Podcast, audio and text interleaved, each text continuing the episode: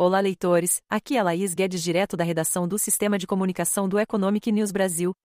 Vamos ao resumo do mercado financeiro e empresarial nesta terça-feira, 9 de janeiro, com o oferecimento do Grupo M. Dias Branco, Fecomércio Ceará, BS Cash e Rede Carmais, Grupo Corpus, Valorize Cred, Croma Energia, ESE Seguros, Associação Nacional de Fomento Comercial, ANFAC, Grupo NIL, Sistema FIEC do BNTI, Banco Nacional da Tecnologia da Informação o dólar comercial aumentou 0,69%, sendo negociado a 4,904 reais, enquanto o euro teve alta de 0,38%, alcançando 5,359 reais.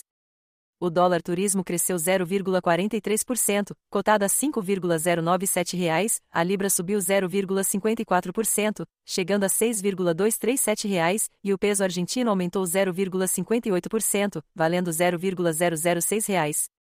O Bitcoin registrou um leve crescimento de 0,03%, sendo avaliado em 229.643,203 reais. O Ibovespa fechou com queda de 0,74% a 131.446,59 pontos, afetado por ações de bancos e mineradoras. O Bradesco caiu mais de 2% após o Goldman Sachs rebaixar sua recomendação para venda e ajustar o preço-alvo de R$ 14,70 para R$ 16. Isso impactou negativamente outros bancos e o índice financeiro, IFNC, recuou 1,30%.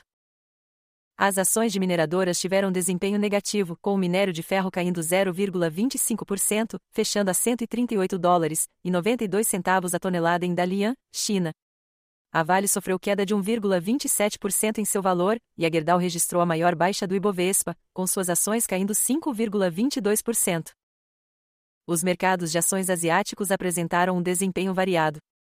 O índice Nikkei do Japão alcançou uma elevação de 1,16%, atingindo seu nível mais alto em 33 anos, marcando 33.763,18 pontos.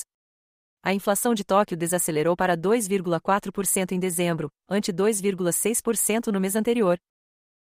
As bolsas europeias fecharam em queda, refletindo incertezas sobre a estabilidade econômica da região e a capacidade de controlar a inflação sem afetar a economia. A produção industrial da Alemanha caiu 0,7% em novembro. O índice da Bolsa de Frankfurt diminuiu 0,17%, fechando a 16.688,36 pontos, enquanto as ações dos bancos alemães registraram desempenho negativo. Em 2024, empresas de saúde focarão em melhorar margens e fluxo de caixa, conforme Goldman Sachs, com Morgan Stanley antecipando aumento dos ganhos.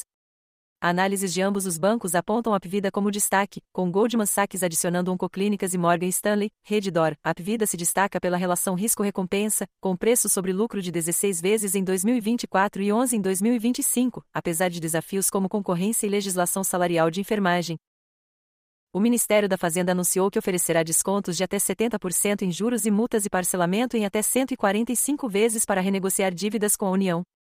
O governo espera recuperar 24 bilhões de reais em 2024 com o programa Transações por Adesão, lançado em Brasília. Pessoas físicas e jurídicas podem aderir até 30 de abril de 2024, e a negociação é restrita a débitos na dívida ativa da União o Banco BMG divulgou que seu conselho de administração autorizou um programa de recompra de ações, visando adquirir até 13,273 milhões de ações preferenciais, cerca de 10% dos papéis em circulação, sem reduzir o capital social da empresa.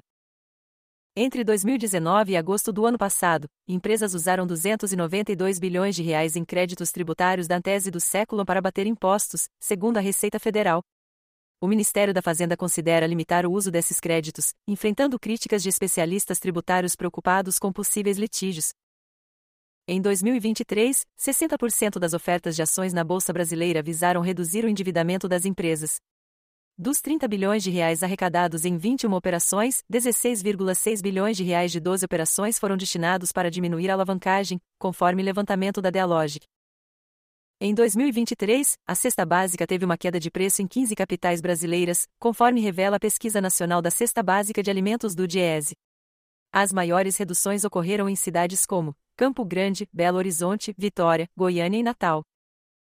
Esse podcast teve oferecimento do Grupo M Dias Branco, Fecomércio Ceará, BS Cash e Rede Carmais, Grupo Corpus, Valorize Cred, Croma Energia, ESE Seguros, Associação Nacional de Fomento Comercial, ANFAC, Grupo NIL, Sistema FIEC do BNTI, Banco Nacional da Tecnologia da Informação.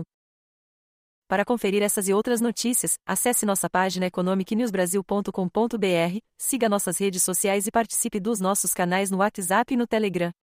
Nos siga também no LinkedIn. Economic News Brasil, só notícias de valor.